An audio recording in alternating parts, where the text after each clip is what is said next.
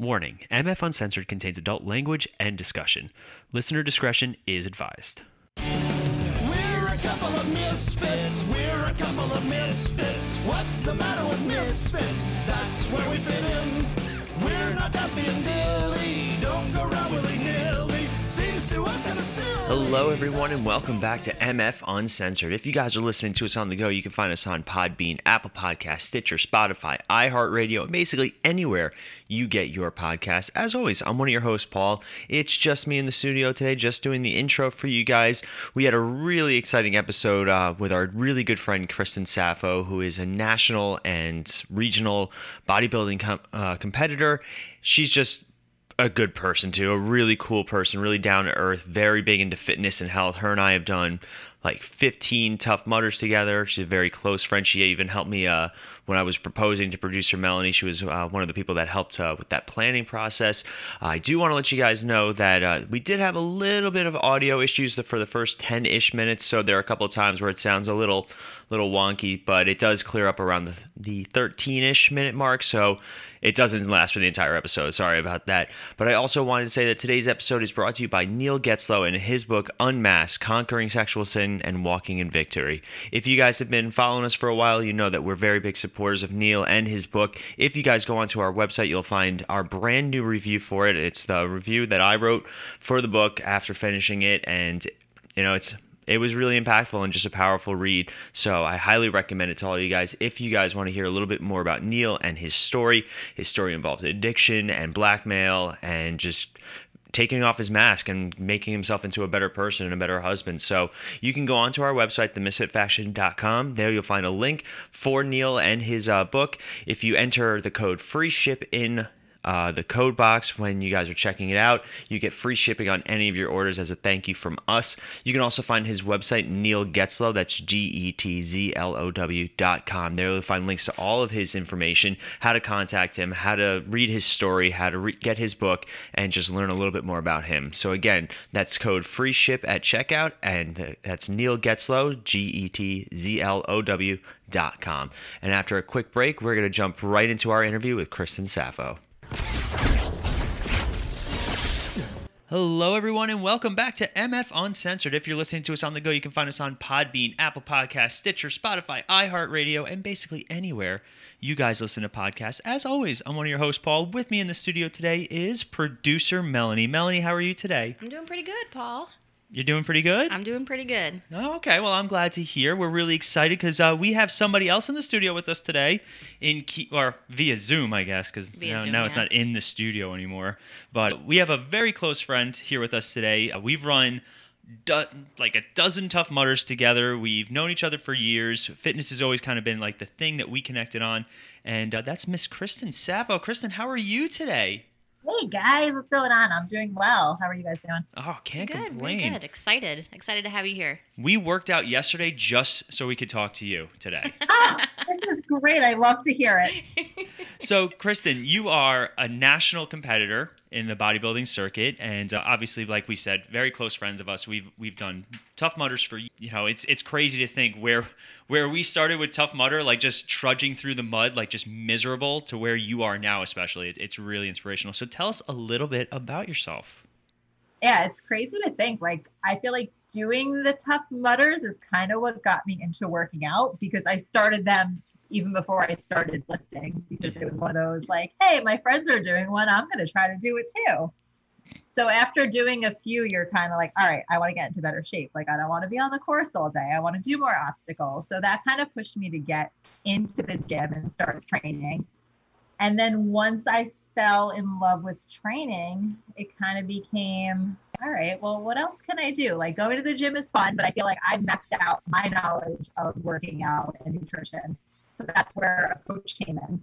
And I hired my first coach with the idea that I wanted to compete and then fell in love with the training process and tracking my food that I decided that I didn't need to stage. Worked with her for a little while and then went out and did my own thing. I Felt like I plateaued once again and hired a different coach. And my coach that I'm currently working with now, Jordan Lee, who is part of Fit Body Fusion, I hired as a lifestyle coach. So I had no desire to step on stage. I just wanted to build my body up some more, learn how to train a little bit better. And then after working with her for several months, the conversation of, hey, have you ever considered competing came up. And I was like, yeah, no, I don't know. So I actually had gotten sponsored by a gym in the Bronx. This was February 2020. Found a gym that wanted to sponsor me for my first show, and the world shut down. Oh So yeah, yeah. That went out the window, but I continued training. I actually went down to Georgia for a few weeks to be in a gym at that time. Those were some of our favorite Snapchats. Like I think Mel and I were sitting in the house, and I think one of us got like a streak from you or a Snapchat from you, and we're like, "Is she in fucking Georgia right now?" Yeah, I actually think I had FaceTime with Mel while I, think was we- down there. Yeah, that was a fun conversation. That was a very fun. that was a we did FaceTime with each other. But yeah, Georgia happened, which was pretty cool. I actually fell in love with Georgia. I would love to go back down there. But yeah, gyms opened up here. I lost some of the weight I had gained during quarantine, just out of like, we kept my diet super high and I was doing at home workouts, which was great. But there's going to be weight that was gained. And then we decided to go into my first prep last February, or right after Valentine's Day. I started prepping. We started then, and I hit the stage for the first time the first weekend of June in Jersey. That's great. So I did that show, placed top five in my class, which qualified me for nationals. And then a few weeks later, I placed top ten at my first national show, which was pretty cool. That- But- that's incredible, Awesome. especially like for your first your first set of shows to Yeah. to jump in and really Yeah. do. I didn't even like nationals wasn't a thought in my mind. I remember being a few weeks out from my first show, and my coach was like, "All right, what's your schedule like for nationals?" And I was like, "What?" She was like, "Yeah, there's a national show the first weekend of July. Like, you're gonna do it." And I was like, "I didn't even step on stage yet." And she was like, "Yeah, no, like you're you're gonna qualify. Like you're you're gonna do a national show." So it was just like I remember like sitting there and like at that point in like my energy was low. I was my emotions were like a roller coaster. And I just remember being like, what? Like, we're talking about a big show now. Like, I didn't even think like I would do more than one show this year, let alone like be prepping for something even bigger. So that was that was pretty cool. That was not something I was anticipating happening, and it happened pretty fast. That's it, again, like I I hate to keep saying like how crazy it was, but like for for you and me especially, you and I were I don't want to say notorious, but we were well known that during Tough Mudders we would suddenly just be gone and be like halfway done with the race, and you know it, it's great to hear like it's great to watch your journey being like somebody that was with you during parts of it. And I, you know, Mel and I were sitting at home. I remember sitting at home going, "Kristen's doing her competition," and we're like texting. We're like, "Yeah," like, you know, for we were trying to find links so that we could like watch it live, and we were yeah, like, that's "Oh, the, the it?" bad thing. They don't stream all of them. I know my universe, the the national competition I did, NPC Universe, they had streamed that one, and like you had to pay for it. But a lot of times these regional shows, they don't stream. They don't want anyone doing like live video of because Mhm. they want people there. They want to. They want to make as much money as they can because they sell tickets for pre-judging, which is the first half of the show, and they sell tickets for finals, which is the second half of the show. So that's really how they how they get you. But yeah, you guys have been there for for like all of it. I mean, I was disappointed. I didn't even run the the first Mudder that you did, Mel. I mean, I was there supporting and watching. But I think you were you were sick cold. though. Wasn't It was just ca- too cold for me that day. It was Yeah. like I had finally gotten to the point where in the beginning I didn't care what the weather was like when I would run, but then as I've gotten used to like my body and I knew just like I was gonna feel like I was hungover for like three days after doing that race. So yeah, no, you guys have been there. I mean, Paul, the first one I did, I I don't even know how I survived that race. And then yeah, the last few we did, we we finished a little early. and got in trouble with the rest of the team. got yelled at by the rest of our team for for going to get the worst was you and I fin- I don't remember which race it was but we finished and we were waiting we are like screw this and we went and got changed and showered and came back they're like you guys missed us at the line and they were mad and I, we were like uh what I think that was that was New Hampshire. yeah something like that, That was oh that that course was awful. That was the mountain. yes I was gonna ask it was that the mountain one because I know you guys have run so many. You you would travel with your group, so like you would travel out of Yeah. state. It's not like you would just stick to the local races and everything like that. Where was the furthest one you guys went to? Virginia, Virginia? Yeah Virginia. That was also I felt like I was like in peak condition. I always refer to Virginia as like my favorite race because I was able like to do the most there. But Virginia was just a fun weekend. Like I had never been there before. We rented the van. We drove down. We had we had a really good time. That was that was an interesting drive. down was a lot of fun. Oh god, because we kept we were all drinking in the back seat, and you know Corey was like, "Don't drink in the back seat until you get to Delaware," because apparently in Delaware it's totally legal Yeah. and totally kosher. But we're like, "Oh, we're in Delaware right now." We were in like not even out of New York We were yet. in Jersey. We got stuck in Jersey. That was the issue. We hit that Jersey traffic. And I'm sorry for anyone listening from Jersey, but like driving through Jersey is god awful.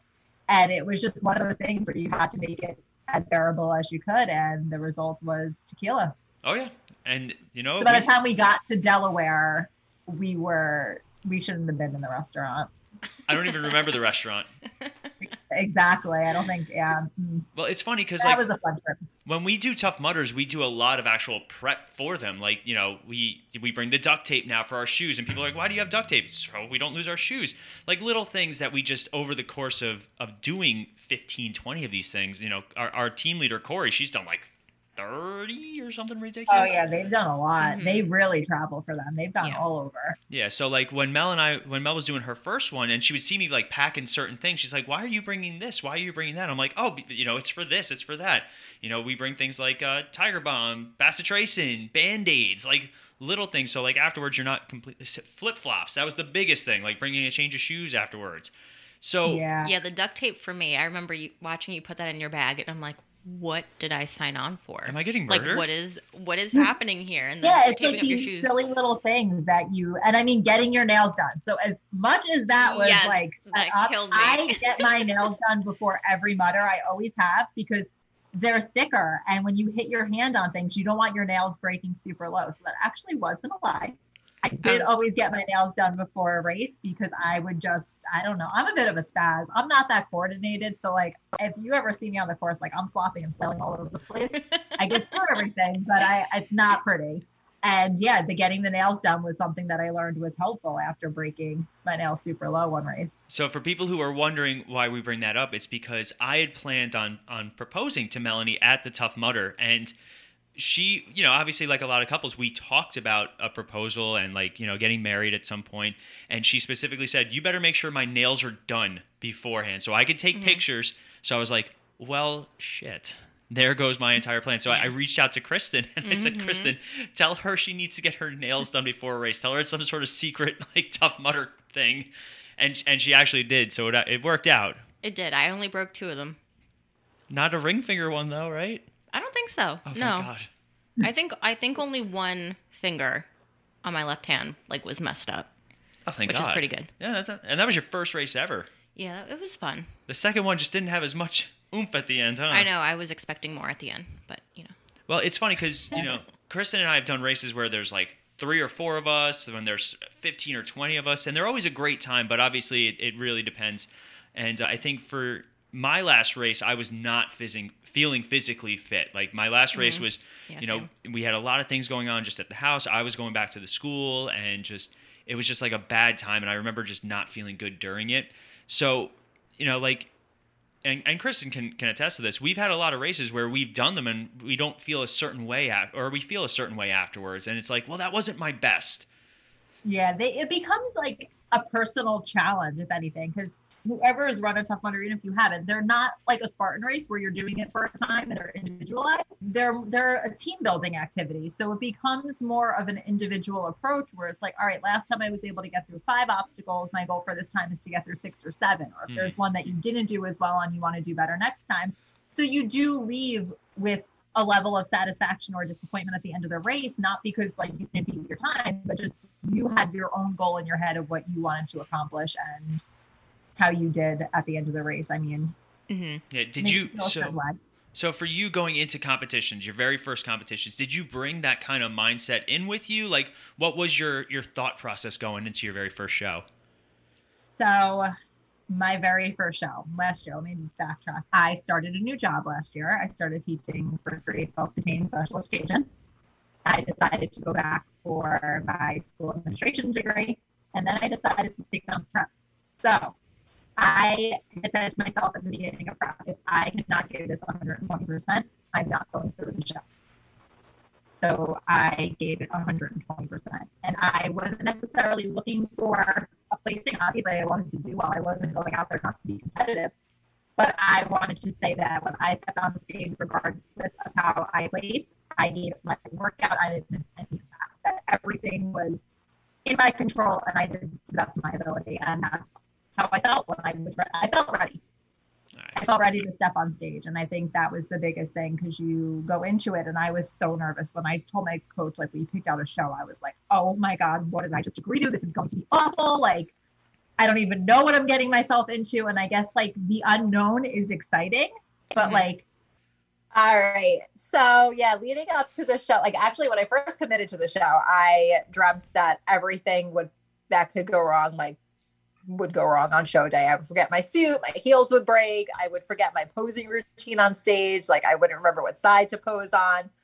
And thankfully, all of that was just, I guess, nerves of the unexpected because Mhm. by the time that it got closer to the show, I just remember being like, oh, I wish it was tomorrow. Like, I'm ready to step on stage. Like, aside from just being hungry and tired and super depleted, I just felt so ready. Like, my coach really did everything she could to prepare me to step on stage. And I, I'm so thankful to be working with someone so knowledgeable in the sport that definitely helps with any worries or fears that I have because I know she wouldn't put me on stage not ready Mhm. and that definitely makes a big, a big difference because there are a lot of coaches in the industry that will put girls on stage just to say, "Oh yeah, I had all these girls compete this year, and like this is who I put on stage. They wanted to go on stage this day, so I put them on stage this day." Like my coach is not about that. She is a no nonsense kind of person. Um, she's an Olympian athlete herself. She's competed in the Olympia the last several years. She actually qualified twice for next year and I just like trust her with everything and anything. And that's why I even started competing because she just made me feel so comfortable and confident in myself and in her coaching abilities that I was like, all right, now's now's the time to try to do this. Mm-hmm. Now, what were some things that you were not that you didn't know would be expected? Like, what were some of the surprises? And because a lot of people think it's just all right, I get really shredded, and I go up on stage, and you know, I pose. And what were some of the unexpected things about competing that you would never even thought of? So I guess the level of tiredness that you feel. I knew I was going to feel hungry, but hunger wasn't even like that. That was manageable. It was the level of exhaustion. So I started prep. This is my own personal weight. I started prep a little over 130. By the time I stepped on stage, I was down to like 115, 116. Oh wow! So Wow. that is very low. To put in reference, I'm five, five and a half. So I'm a little bit taller in the competitive field, but that's a lot of weight to have lost. So once I dropped below 120, I felt like I had cement blocks tied to my ankles. Just like even getting up to like use the bathroom, I'm like, I have to walk up a flight of stairs right now. Like, so the level of exhaustion was something that I wasn't expecting. I knew I'd be tired, but that was like, then it became a mental game Mhm. like all right i'm tired but like i have this many weeks left like i'm gonna get through my workout so like your mental state really pushes you through prep and i think honestly post show like coming out of competing at universe was not what i was expecting i thought prep was going to be challenging but reversing out of prep was 10 times more difficult and that was what i was not mentally or physically prepared for So, so what happens after a show? Like, I mean, a lot of people, myself included, would just assume, all right, time to go have some pizza and take a week off and see where we go from there. Well, your body can't handle that, right? Like after you've been right resisting for so long and and prepping, I would assume like So- post show, my coach get, gave me a free meal. She said, go out, enjoy yourself, eat whatever you want afterwards. And even that weekend, it was like, all right, you get an untracked weekend. is that and, when you like- had those donuts that you posted about? Oh, yeah. those Donut, the donuts and sushi were post show. Yeah. Yes. Then we found a really great donut place in Charleston and we went in. And then there was also a milkshake involved. But so eating after the show is great. Like you're so hungry. It's such a long day. I mean, I think for I was up at 4 a.m. to get my hair and makeup done. And then I didn't finally leave the venue until probably 9 30 Oof. wow. So it's very long day because mm-hmm. bikini is such a big division, but it's not just bikini competing. And then you have prejudging and then you have finals. So it's a very long event. And I'm class E, which is towards the end of bikini because I'm taller. So I don't get that break really between prejudging and finals because I'm done. There's like, I think we went into H. There's a few classes after me, Mhm. and then they start finals. So like, there's no downtime. So the food afterwards is great, but you are such a robot during prep. Like everything is so calculated and measured out, and you're told like this is how much you're eating, like this is how much cardio you're doing, this is how much working out you're doing, and then you're given these free days, and you're like, how do I behave in society? It's like wait, I can eat whatever I want. Like I don't even know where to begin. So like there's that mental adjustment from being in such robot mode to having some freedom. But then it's also like, all right, I'm not prepping for something coming up. Like you're reversing. And as far as I'm concerned, the building portion of prep, like what people call the off season really isn't an off season. That's the most important part. That's where you're you're building everything you need for prep. But it's less structured. You do have more flexibility. And my hunger hormones were all thrown off. Like I could have gone out to eat and I could have eaten probably five different dinners and not felt full. And that's like a big thing that my coach was great with my reverse. She was patient with me. She talked me through everything. But a lot of times people compete and they drop their coach after a show Mhm. and they'll gain like 20 plus pounds in a week because you don't understand that you're full. You don't understand when to stop eating. You don't understand what certain foods are going to do to your body. It's like you become that unsupervised child at a birthday party where you just want to eat everything and anything and not go to the gym. And like, thankfully, my drive to work out never disappeared. A lot of times people really do need a break from training, which I totally understand. But I think just having food in me, I was like, yes, I can lift heavy again. Like, this is exciting. But it was really just adjusting to the staying on track with counting my macros again and not going too far off. So, my goal for this upcoming season is to have a cleaner reverse when I am done prepping and to not let my mind get the best of me after a show and like not sit down with a family size bag of pretzels and eat all of them. Like, not necessary. I'm not that hungry, but my body's like, yeah, keep chewing. This is great. We're eating. So I think really post show was the biggest, biggest surprise for me, just like what that was going to entail. Cause you kind of feel like lost. Like, Mhm. okay, there's no show coming up. Like I can eat more food. I can go out and do things. It's like you become a, a normal human again. But then it balances out. It takes a few weeks, but then it really does balance out. And then you feel like you're yourself again. But that's definitely the most challenging part. Prep was easy in comparison to reversing. Now, I'll, I'll mention my most challenging. I don't compete or anything, but like fitness has always been something that I've, I've been really heavily into. Again, it's it's a big thing that you and I, Kristen, we became friends over because you know we we bonded after the Tough Mudders. We both kind of were like, hey, we, let's let's work out more, let's train more. And obviously, you took it one direction, I took it a different. For me, my biggest challenge is is food. Food is my my my weakness, my issue. I I can work out for two three hours a day and be the happiest guy, but then when it comes time to like, all right, well, you got to measure this out. I'm like, no, I don't. It's just I'm hungry. so, what advice do you have for people that are trying? Because you know, I, you and I are friends on social media, and you're constantly posting your food. Like, I'm making this, I'm doing this, I'm measuring this, and Mel and I are always sitting there going, "Man, we should do that," and then we don't, and we And take out the air just looks fryer. So delicious. Yeah. Like even things that I normally wouldn't eat, I'm like, oh yeah. And like check out the se- like Trader Joe's, like all the all the seasonings that you get from oh. Trader Joe's. I'm like, Yeah. man, I gotta just, I gotta link up with her and just go to Trader Joe's and be like, teach me, teach me all the things. I think what you just said is everyone's biggest issue. It's you want to take on too much all at one time. Mhm. How you're like, all right, I should track this, but like, eh, I enjoy eating too much. And you think of it as being restrictive. Whereas for me, I am eating so much more food now than when I started working with my coach. Like probably double the amount of calories when I from when I first started working with her because I learned how to eat properly and give my body what it really needs to be successful when I'm working out. Hmm. So this time of year, you see people signing up for the gym who mm-hmm. never have gone to the gym before, deciding to go on a diet that they've never attempted before.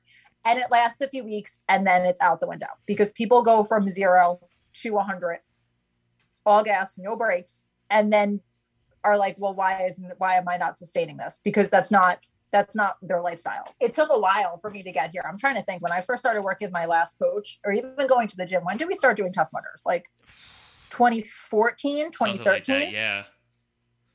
So oh wow. it's been almost a decade of me going to the gym and being into working out. I mean, I played sports growing up, so I do have that like athletic background and drive, but I really think to get back to your question that people try to take on too much all at one time instead of doing it gradually, where it's like, all right, let me just start by incorporating more protein into my diet. And 90% of the time, that's what people need to do because protein's the most filling. It's going to keep you full throughout the day. It's not going to be converted into fat and be stored in your body. It's it's what people really need to do. So I think it's just learning how to take those small steps to work your way up to either counting macros or measuring out your food because you can't see your nutrition as something that's going to be restrictive to what you enjoy doing. You have to make it something that you enjoy. So measuring food is not for everyone. Mhm. I I mean personally while I'm competing and while I'm doing this lifestyle, yeah, I'll be measuring my food. But it's also gotten to the point where I can eyeball a portion and that's what I should be eating. Like I can do it without the scale. I have the scale there, but I know when to stop pouring. I know when to stop scooping. Like you just learn what your body really needs in portion sizes, I guess, without being restrictive. Cause like this this time of the year when I'm not prepping for a show, I'm going out to eat, you know, enjoying a burger and a milkshake and like all those fun things that like people enjoy doing just in moderation. And I think that's what people have to understand that you cannot be a robot with your diet. You cannot try to eat foods you don't enjoy eating. You're not going to stick with it. hmm Now, what about you, Melanie? You're a you're a an athletic female. Any thoughts, Yeah. perspective on? uh Come on, this is like your chance to really is, pick it is my Kristen's jam. brain. It is my brain. jam, and I've been talking about this for like years now.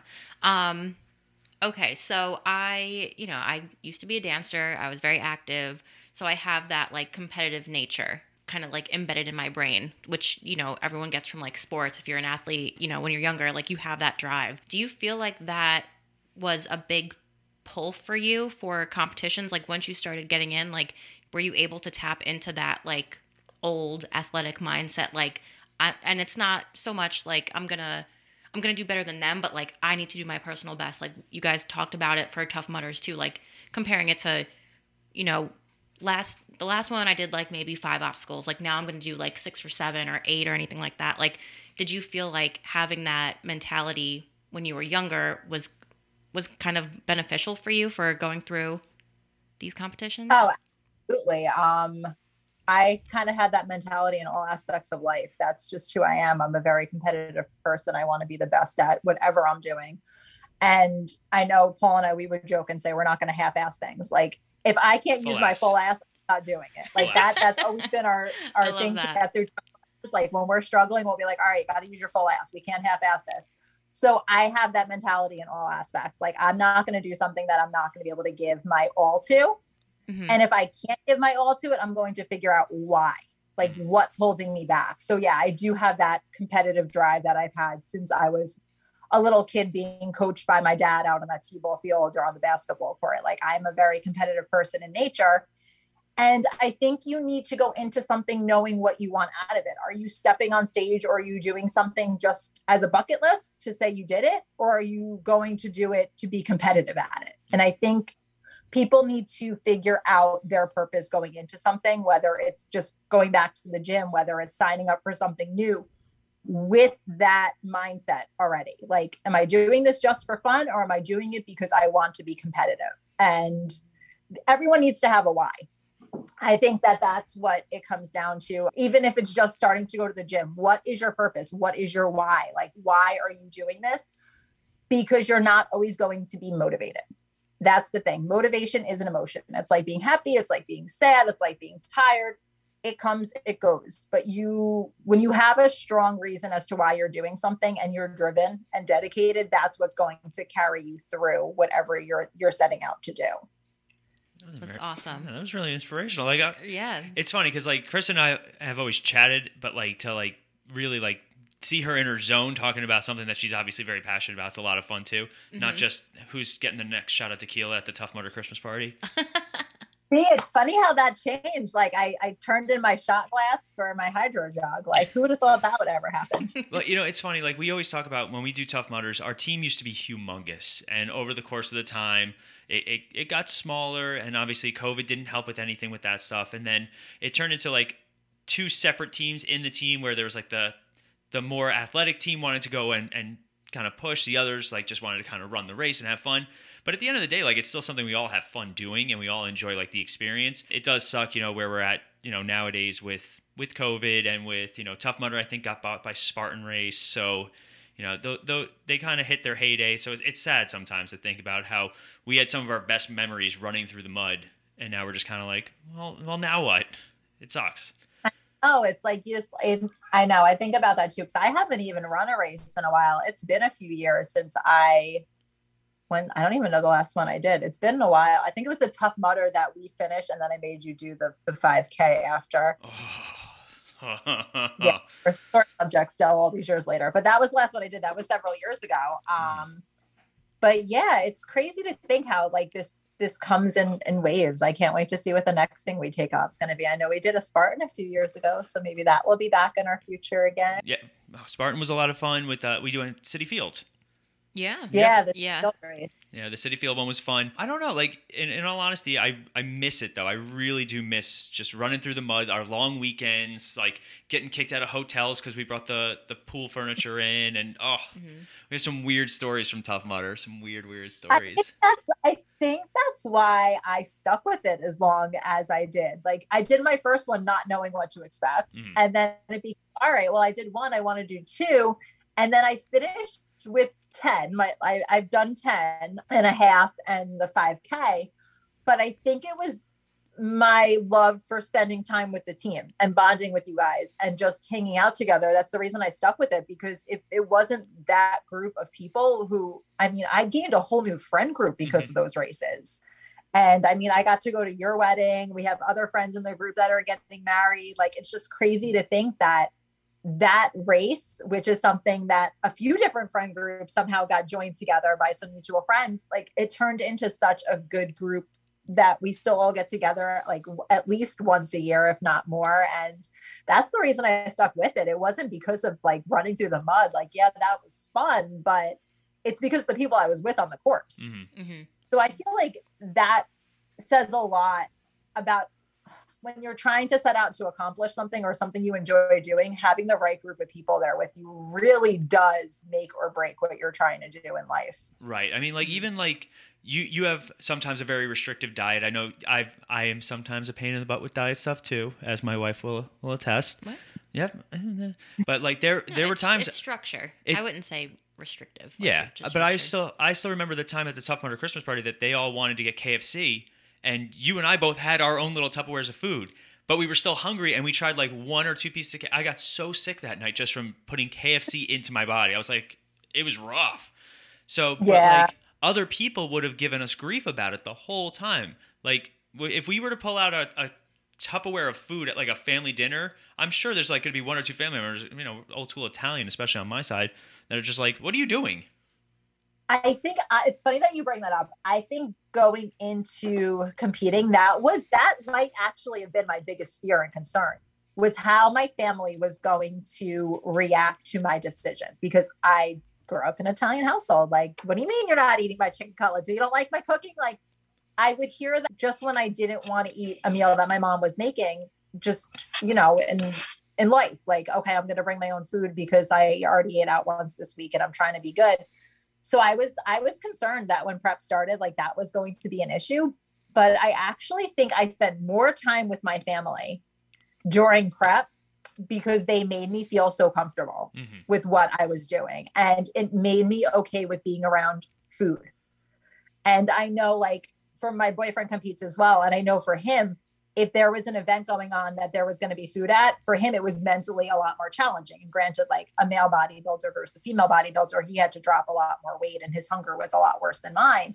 Mhm. but it just the group of people i'm telling you your your support system really makes such a difference. Like i would bring my tupperware i'd bring a tuna steak i'd bring whatever i was eating. My dad would cook it for me. Like i was included in holidays family dinners. And i mean covid helped too because we really weren't going out to dinner so everyone was forced to be home but they made me feel super comfortable. And the same thing with our friend group. They might be like, "Oh, you're eating grilled chicken," but it's never like like demoralizing or like to make fun of you. It's just like the joke. Oh, Kristen's bringing her Tupperware. Oh, Paul's Paul's eating clean today. Like it's just one of those things where they just support you and whatever you're doing, and it does make a difference. But you also need to want it to, because if you were to sit there and like sulk over what you were eating, or you show that you were feeling uncomfortable, like then you kind of become more of an easy target. So you have to be confident in your decision and be like, yeah, I'm eating grilled chicken and rice and wait, just see how good I'm going to look in a few weeks. Like it's, it's one of those things where, yeah, we definitely have a great support group and food is a big part of life. And,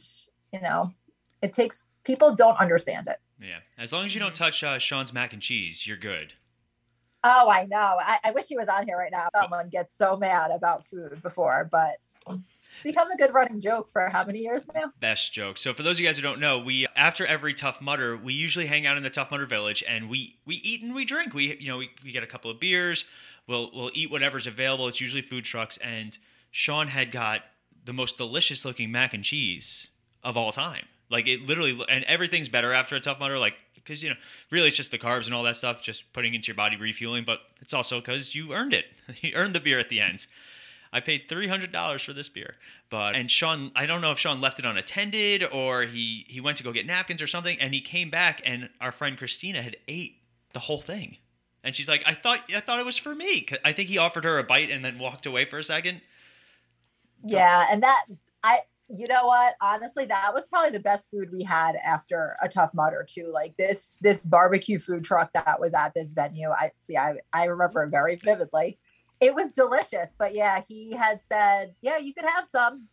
And it turned into, oh, I'm going to eat the whole thing. And he was not happy because there was no more mac and cheese left in that truck after. Oh, no. Yeah, it was a, it was a bad day for Sean. Oh, bad Sean. day for Sean. Poor Sean. But uh, so speaking of, of food and after workout stuff, you do so many supplements. You have a very strong supplement game going on. Like for me, I found myself relying too much on supplements, and now that I've kind of taken a little bit of a step back, I still do some of my my supplements that I that I love doing every day, but also being more aware of food and stuff like that made it a little bit easier for me, and I've kind of changed up the lifestyle because I found myself spending like three hundred dollars on supplements a month. So, what about for you? What kind of supplements do you do you swear by? Do you do you support? Do you I know I know you I see uh, your codes and stuff like that. Tell us a little bit about that. So I think, oh goodness gracious, I'm so sorry, guys. That's okay. it's okay. Then voicemail. It's my school calling on a Sunday. So I think that's the biggest problem that people have is, especially with social media, everyone's promoting some kind of supplement or product that's going to help with this. It's going to help with that. I actually don't take so many supplements. I try to get most of my nutrition from Whole Foods. I do take vitamins. I do all those basic things, and I'll kind of go through like what that looks like. But I will say that there are so many products on the market right now for every little thing that are just not necessary. They're so gimmicky, and it's so easy to fall down that hole, like you just said, spending three hundred dollars a month on supplements because the way they're advertised, you see someone using it, it sounds appealing, it's going to help with this, but like nine times out of 10, you don't need help with that. Like you have a body, you have a liver, like you don't need a detox tea, you don't need a juice cleanse. Mm. Like your, your organs will take care of all of that for you.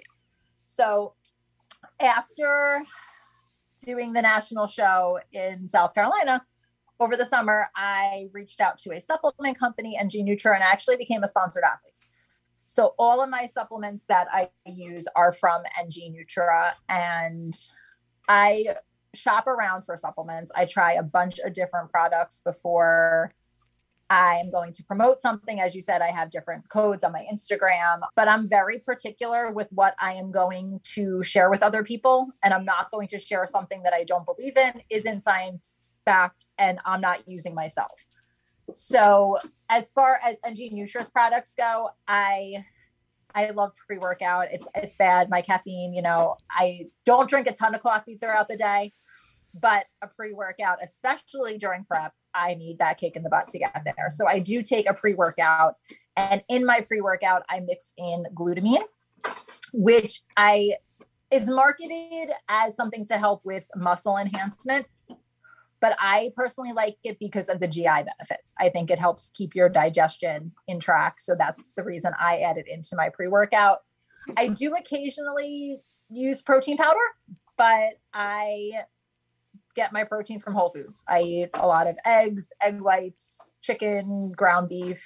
So I will use a protein powder, but when you're looking at protein powders, you want to make sure that they're not filled with a ton of fillers and mm-hmm. artificial sweeteners. So my thing is just always read the back of the label. And if there are too many products that you don't know what they are or you can't pronounce, it's garbage. Don't put that in your body. I will take creatine, which is something that people are like, oh, females take creatine. Creatine has been on the market for I can't even tell you how long, and it has so many great proponents to it when it comes to muscle building. So even as a female, taking creatine is not going to make you bulky or blocky. It's just going to help with that muscle building that you're trying to do.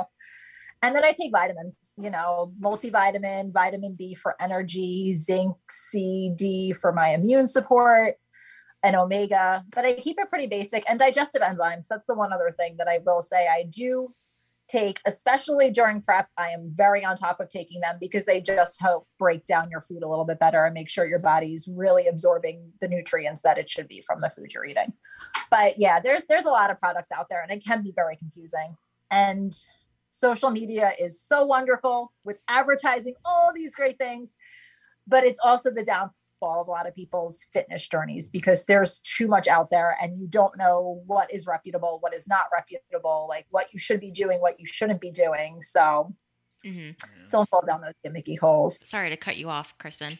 Yeah. Uh, but do you find that you have to switch up your supplements or your pre-workout or you know anything like that because your body kind of gets used to it, or do you feel like you know it it just works better to stay consistently with one?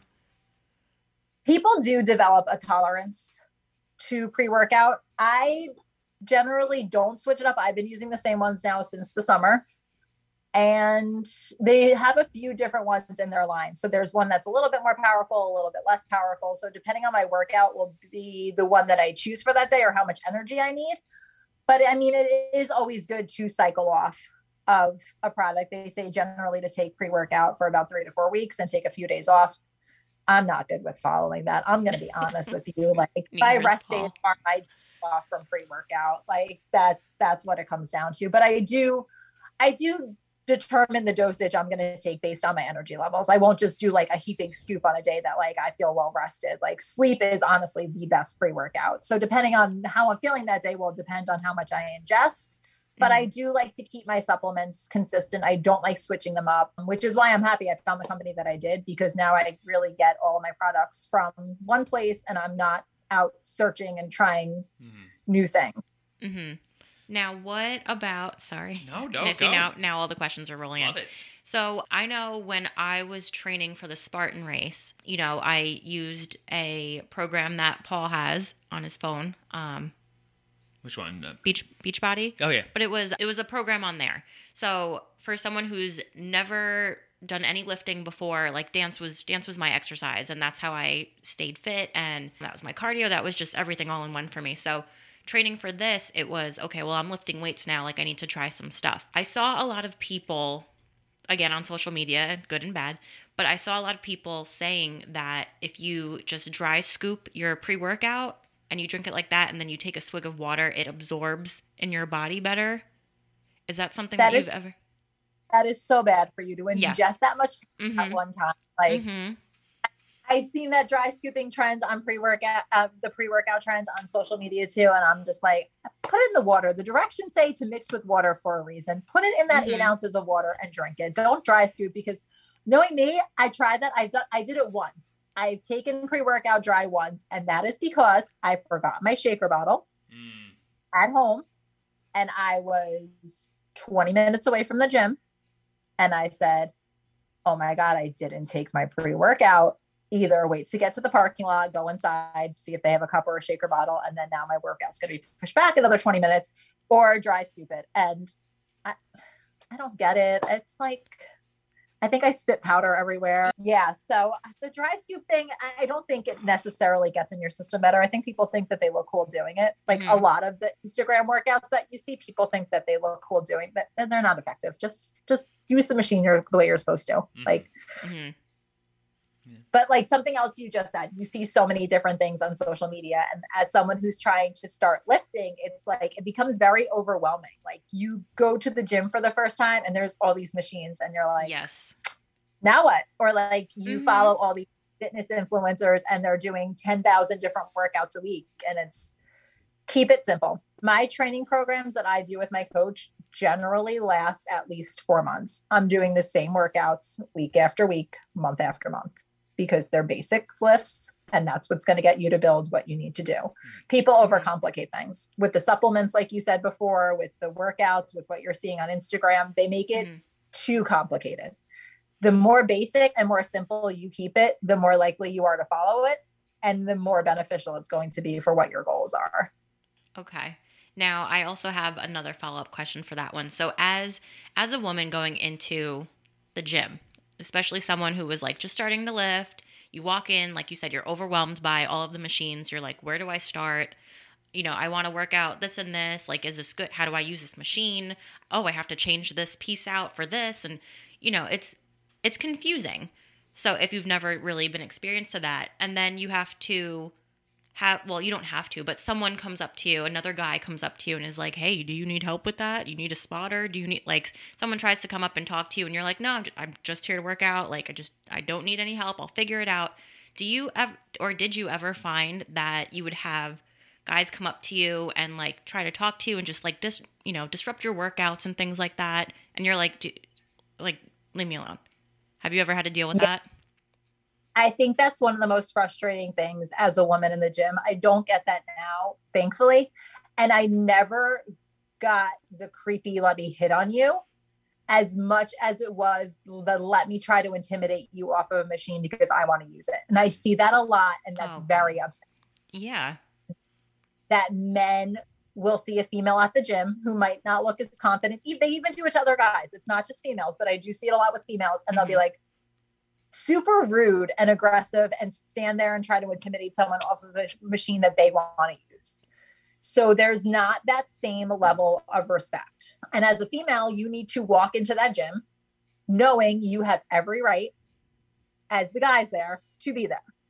I mean that when it when I started bodybuilding, I had to put that in my head that I've already kind of gotten past the stereotypical I'm going to use booty bands and like train like a female should train. Like my hands are calloused. I do wear a lifting belt. Like there there is that stereotypical like the female should be over here using the cute little pink weights and the men could be over there using like the heavy equipment and Mhm. that that that needs to stop. There's the place for everyone at the gym and if you're going to go into the gym and bully someone or intimidate them, then you need to cancel your membership and go home because you have mental issues that you need to take care of, and that that comes first. But so women don't let guys intimidate you. Don't let them be creepy and hit on you like you're there for a reason.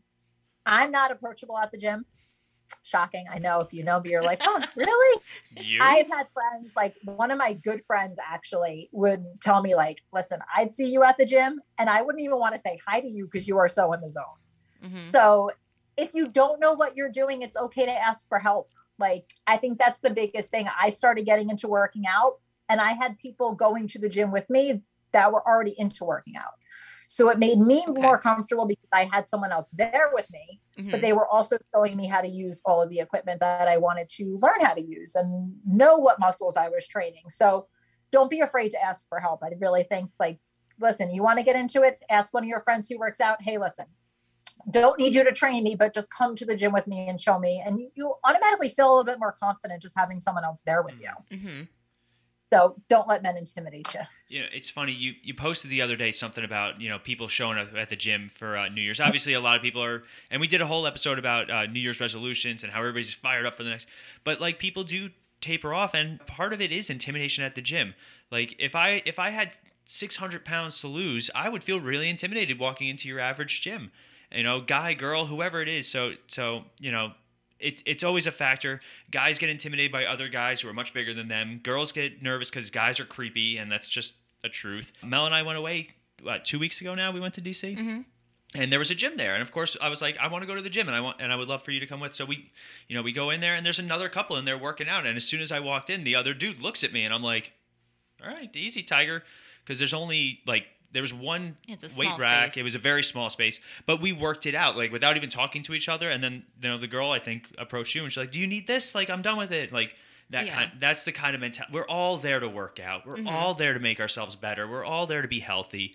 like calm down. Everybody just needs to calm down. Yeah, just having that decorum, that that level of respect for everyone that's there because you don't know what their battles are and if they have some, you know, mental issues that they're working on, maybe that's how they get, you know, their their mind straight. You mm-hmm. know, that's what they use as an outlet. If they're stressed out uh, and I mean, when I first really started going back to the gym, I had gone through a really bad breakup. I was in a very emotionally abusive relationship, and the gym served the purpose of that mental outlet that I needed. So everyone in that gym is going through something like you just said. And I think when you're about to get frustrated with someone, and I mean, yeah, there are groups of people that go to the gym and they're obnoxious. And it's just, they're there to socialize and fool around and they're not there for the same focus that you are. So that does become frustrating.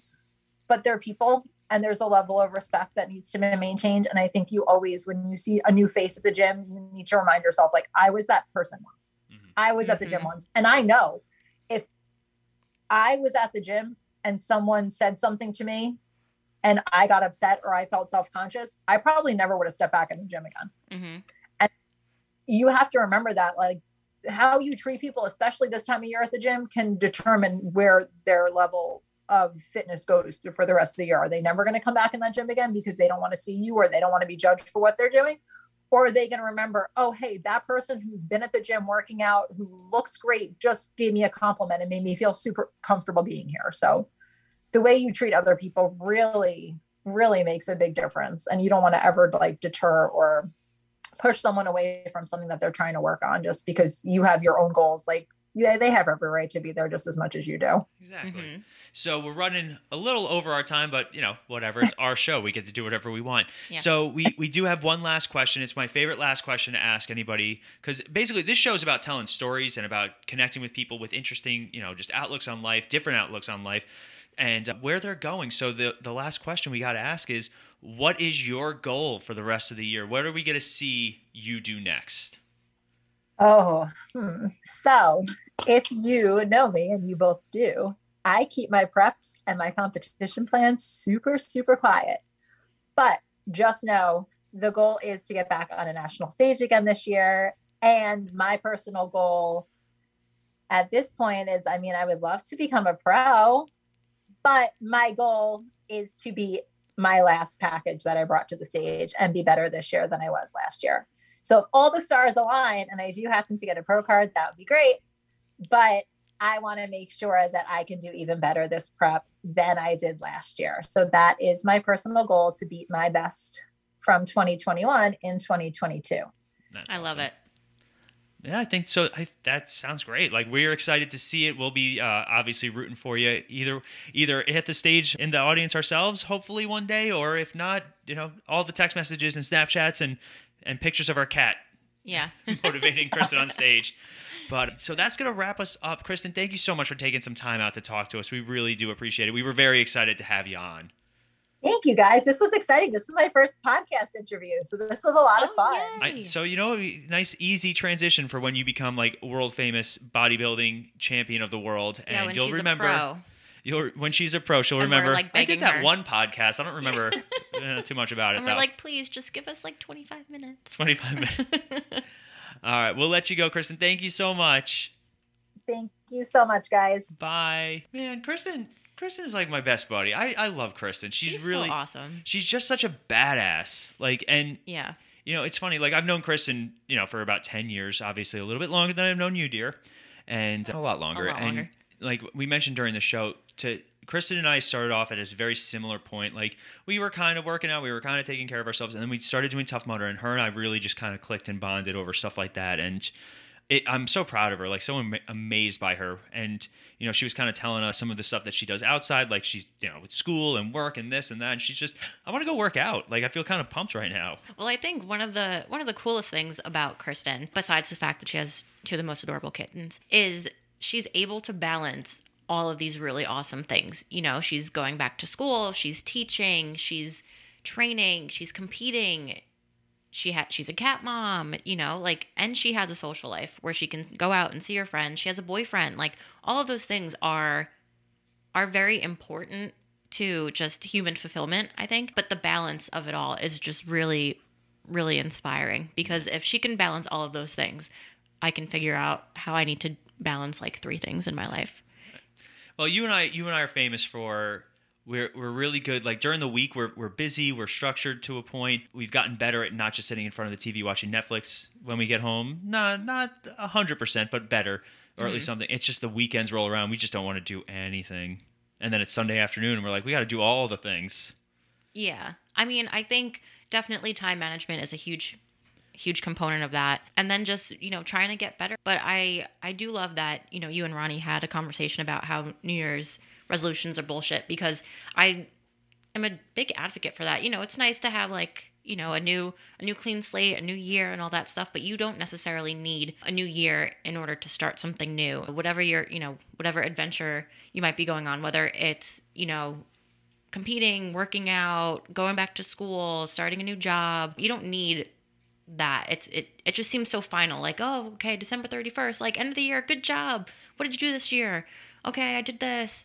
Okay, well, what do you want to do next year? Like, it's good to have goals, absolutely, but I don't think you ever have to wait for a certain date in order to do that. I know we always joke about like diet starts on Monday, and or you know on Monday we're gonna start doing this. Like, you don't need that it's so I, I feel like there's too much pressure like if you want to start something like okay plan it out and then start it that day or start it the next day and just get it going because you have to start somewhere Yeah. otherwise you're not going to have any you know any actual changes Mm-hmm. happening Uh, this was awesome. This was a, a great second week for our uh, health and fitness month of January, and just kind of talking to other people. We'll be back next week. We do have another special guest, hopefully.